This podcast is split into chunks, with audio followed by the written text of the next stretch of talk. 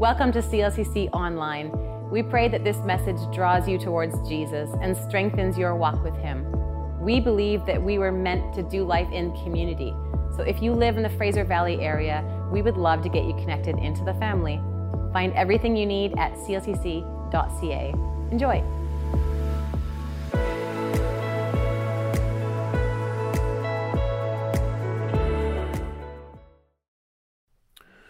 We are in week two of our series that we are calling Signposts. We know that in life, signs are important, but we know that just getting to the sign isn't the goal. The goal is to get to the real thing.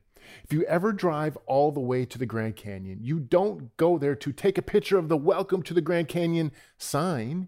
You want to see the real thing. And what we're trying to understand is that signs always point to something more, something real. We're basing this whole series off the stories that John tells in his gospel. You know, John was in Jesus' inner circle, maybe, maybe Jesus' best friend. Now he's writing these stories with perspective, and it's his perspective that gives us real insight.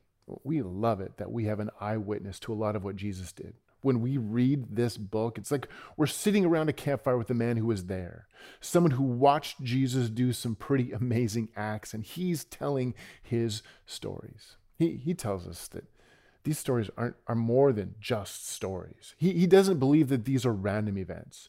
John is challenging the idea that we just need to have faith to believe. I know faith is important, but John gives us more than faith, he gives us proof. As an eyewitness, John feels like he can make a good argument to help us understand who Jesus was. He, he wants us to see what he saw.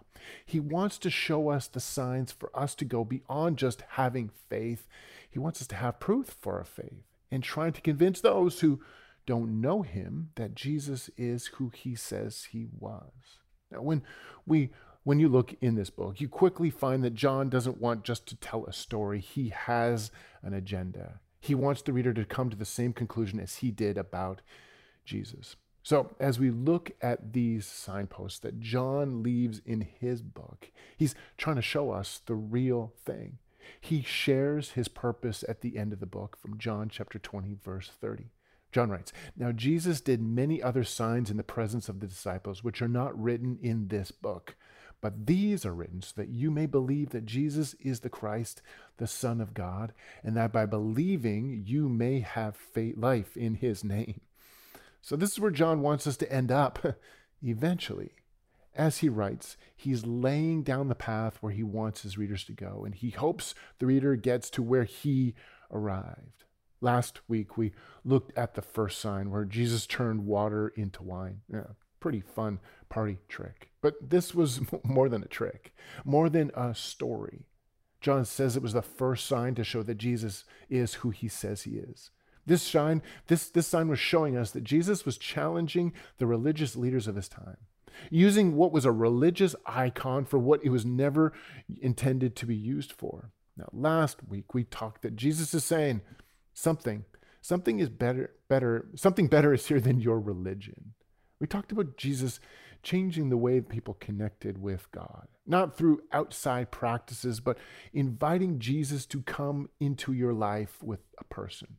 He was coming as a personal God, replacing practices that only cleanse you on the outside temporarily. With the idea that, that you take wine inside of you, Jesus was purifying you from the inside out. So let's talk about sign number two. Now, I don't know about you, but I find it hard to fully understand that we serve a God that knows everyone in the world. I find it hard to remember some of your names. But like we talked about last week, we serve a very personal God and He knows you. Now, if we believe that God knows you, I think we should also understand that God has a plan for each and everyone's life. Now, follow me on this train of thought.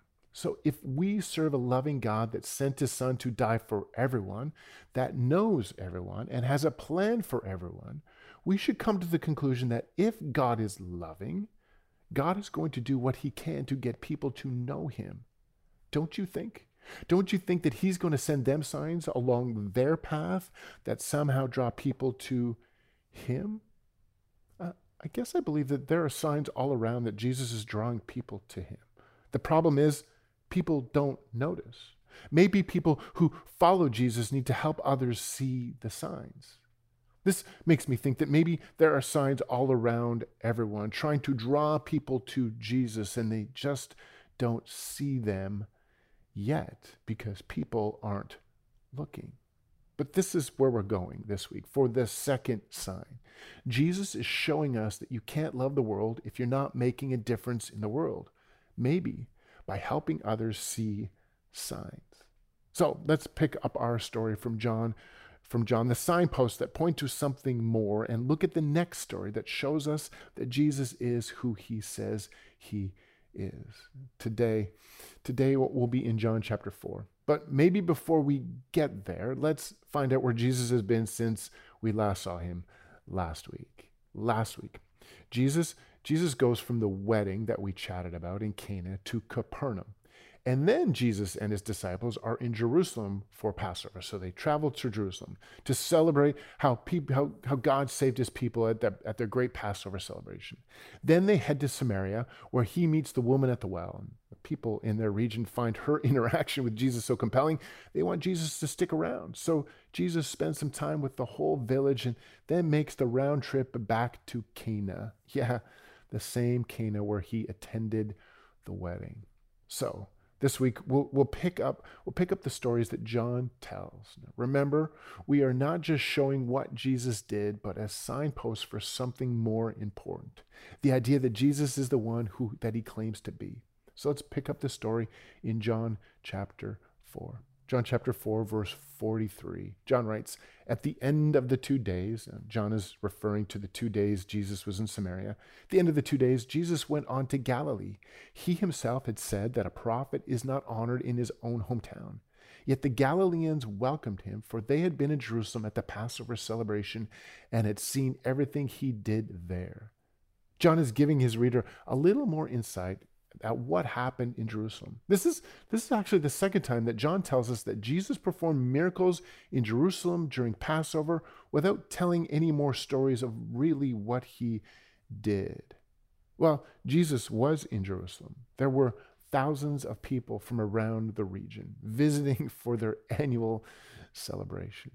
With with, with all those visitors, it gave Jesus an opportunity to influence not just that region, but the people visiting from the other regions. Because when that celebration was over, when that Passover celebration was over, they would take they would take the home their stories of this healer Jesus and spread the stories around to people who weren't there. Uh, on this trip to Jerusalem for Passover, Jesus was gaining momentum, performing miracles that John doesn't record in this book. But the reader may not know, but, but the reader may know about some of them from the stories they told. Bottom line is, Jesus was getting a reputation as a healer. John continues his story in verse 46. As he was traveling through Galilee, he came to Cana, where he had turned water into wine. There was a, a government official in nearby Capernaum whose son was very sick. When he heard that Jesus had come from Judea to Galilee, he went and begged Jesus to come to Capernaum to heal his son who was about to die. So, after all this traveling, it might be 100 kilometers on foot, Jesus comes back to where he comes from. We know a few things. He, he comes back to Cana, and there to meet him was a government official who had a son who was about to die.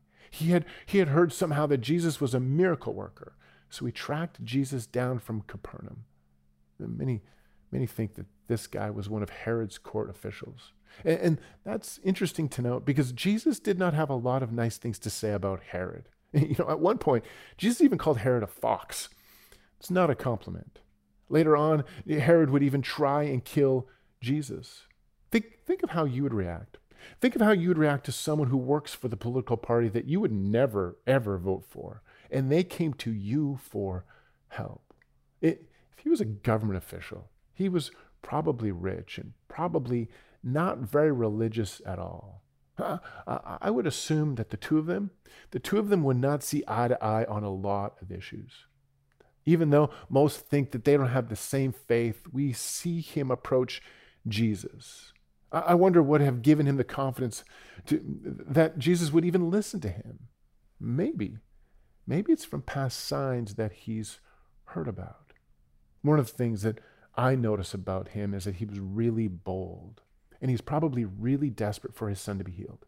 When I think about this, this this sick son, this is heartbreaking. Loving parents, whether they're God fearing or not, will almost do anything for their sick kids. But the fact, the fact that John records that this official came to Cana is interesting. John tells us he's from Capernaum. Now, I, I know John says it's nearby, but this is still quite the trip. He traveled over 32 kilometers for a chance to meet with Jesus, something that would take over eight hours to walk. But if he was rich, like many think, he might have had a horse or a chariot, and that might reduce the trip a bit. But I'm sure it's still not easy. But I also think it was important for him to ask Jesus to come. He couldn't leave this task to anyone else. He didn't ask a servant or another family member or a friend. This was so important, he had to do it himself. He felt that his greatest chance of success was him convincing Jesus. There must have been something about Jesus that drew him to go. He heard that Jesus was there and there was nothing that was going to keep him from asking Jesus to come to his child. Having a sick kid is terrible. And, parents will go to the extreme to help their children. Yeah. This guy's going to the extreme by forgetting his self respect, forgetting trying to keep his big reputation as a government official. This guy is willing to beg. I know I would have done anything for my kids if I thought they were going to die and I could do something about it. So, after this bold request, Jesus asks, Will you never believe in me unless you see miraculous signs and wonders? when Jesus said this, it, it, might sound rude. It's almost like he's saying, do Who do you think I am? Do you think I'm just a supernatural vending machine where you can put, put a few coins in, push a few buttons, and a miracle pops out? I think remember that when we read the word you in the New Testament, most of the time it's a plural you. Jesus wasn't just addressing this man, he's getting after the whole crowd. In essence, many think that the crowd heard this request and Jesus is addressing the whole crowd. But who? Who wouldn't want to see a sign? That's what this whole book of John is about. I think, I think Jesus was saying that he was okay with giving people signs, but I think it's the wonders that he has a little problem with. Signs always point to something important. Wonders leave people thinking, that was a good trick. This little rebuke is reminding people to go beyond the signs and the meaning behind it. However, this government official took Jesus' response. This statement did not discourage him. This desperate father continues his argument. The official pleaded, Lord, please come now before my little boy dies. Can you hear the desperation? Please come now. This isn't something that can wait. Uh, if this was a wealthy government official, he probably had doctors looking into his son's sickness. And, and it seems like if this government official is here, nothing was working at home. He's saying, I, I might have ridden on a horse for three hours, and I don't know about you, but I'm, I'm sort of just thinking about that. I'm willing to ride another three because nothing is working. So you need to come to my son to make him better. I'm that desperate. I might have a high position. I'm a government official. You and I don't agree on many things politically, spiritually, but I need you to come now. Time is of the essence. This government official pulls on the heartstrings, calls his son a little boy. Come on, come on, Jesus. You have to have a pretty hard heart not to want to help a little boy no matter what their dad stands for. I'm sure this guy's thinking. He, he feels he has to take the risk. Now, Jesus might not come with him, but he has to at least give it his best shot. He doesn't want to live with regret for the rest of his life, thinking, what if? This guy's thinking either Jesus will come with him or he won't. But then Jesus surprises him. Then Jesus told him, Go back home. Your son will live. And the man believed what Jesus said and started home. However, Jesus did it. Jesus convinced this guy that he could heal without heal without being there. Jesus was clear he's not coming with him, but his little boy would live. For the first readers who knew Jewish scripture, they would know that in the Old Testament, long distance healings were rare. But many felt that those who could heal from a long distance had extraordinary power. Jesus is showing them you don't have to you don't have to come to a special place. Jesus' healing power isn't confined to a location. This official went there with one goal to bring the healer home with him to heal his son. But the healer wasn't coming with him. He was only going home with hope. Hope that this healer can do what he said he could do. Hope that this healer keeps his promises. A hope that the rumors of signs are true. But whatever was going through this guy's head, he walks away. I'm sure he's thinking, this might be the longest three hour ride he's ever taken. Either Jesus has healed him, or he might have some regret for not giving a more compelling ask. John continues in verse 51 While the man was on his way, some of his servants met him with the news that his son was alive and well. He asked them when the boy had begun to get better, and they replied, Yesterday afternoon at one o'clock, his fever suddenly disappeared. Then the father realized that was the very time he had told him, Your son will live. And he and his entire household believed in Jesus. Can only imagine that as this official was going home and sees someone on the road coming their way, what would have been going through his mind? Are, are they coming with good news or are they coming with bad news to not bother this healer anymore because your son is gone?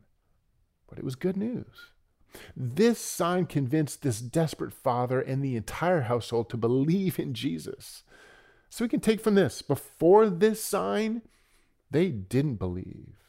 But after seeing proof they did, again, it wasn't just faith, it was proof that Jesus is who he says he is. John wraps up his second sign. This was the second miraculous sign Jesus did in Galilee after coming from Judea. John is lining these signs up, proving that Jesus is who he says he is. He's laying down his best arguments, trying to get people to believe what he came to believe. Sandwiched in between the story of the wedding in Cana and this government's this government bold this government official's bold ask is John chapter 3. It contains the most famous verse in the Bible. But this famous verse. This, this verse that's been quoted over and over doesn't come out of the blue. It comes from a great question from a seeker who wasn't just looking to make a point, but someone who was looking to figure something out. Someone who had, who had seen some of Jesus' sign and was trying to come to a conclusion himself. We quote this famous statement that comes out of this interaction.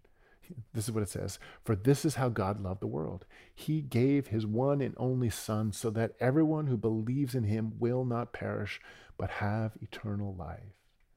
Right here in this story.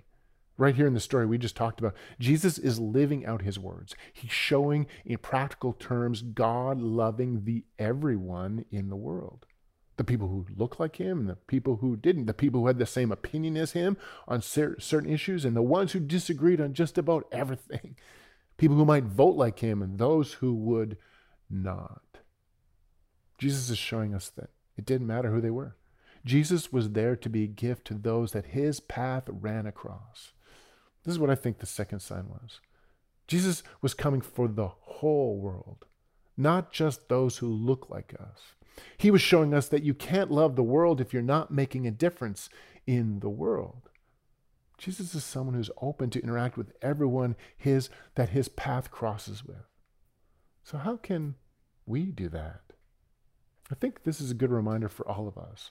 Jesus shows us that we are to love those who cross our path even though we don't always agree with them. I think I think we do a great job at loving those who are like us, but we don't know what it looks like to look for opportunities with those who might not think or act like us. What does it look like for you? What does it look like for you to, con- to, for, to love those who you come in contact with? Those who might not think like you, those who might not believe like you. What is love telling you to do this week? Maybe the simple act of loving someone who you come in contact with who might or might not think like you maybe over time, that might convince them that Jesus has a plan for them as well. But I, I, I think that for some of us, we just need to see these opportunities. We need to see the people who live next door. You might share a fence with them or even a wall. You might spend time living in close proximity, but you don't know them. You might not even know their names. You, you don't know what their needs are or if they have a sick kid.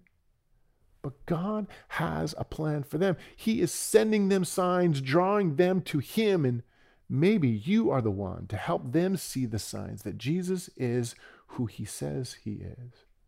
Maybe it's the person at work, and you think, maybe I need to make more time for people in my life who might not think like me, but are around me. Maybe that's what love is asking you to do. There's your opportunity. There's your opportunity to show them signs in their life. Jesus took this opportunity that crossed his path to love someone and make a difference in their life, even though it was a someone who didn't think like him. All these opportunities are for us to show others the signs that Jesus is still active. Hope this story helps us see that we live in a world full of people that Jesus loves who might not think or act like us. And it's up to us to help them see the signs. As you do live this out in your life, live with the hope that Jesus will go with you. And like this government official, he'll be changing lives on your journey. Let me pray for you. Father God, we are so grateful that you came into the world to love the whole world. God, I pray for each one of us individually, that we may understand what it looks like to make a difference in our world. Father, I pray that we may see the people who cross our path, the people that we see over and over and over again, maybe the people that we live, work, study, and play with. The people who may not know you, but are, are just looking for the signs that there's something greater than them, something out there, something to bring them hope and a purpose in life. God, I pray that CLCC would be a great church that learns to love you and love others the way that you love them with love and hope and meeting needs where people are at. So, Father, we thank you and praise you in Jesus' name. Amen. Thanks for joining us today. Have a great week. Thanks for joining us. If you are looking to get connected, we are one church in multiple locations. Our Aldergrove campus meets at Parkside Elementary School Sundays at 10:30. Our Abbotsford campus has 3 services each Sunday, 8:30, 10, and 11:30. We would love to see you at one of our in-person gatherings. If you would like to financially support us, you can always give at clcc.ca/give. See you later.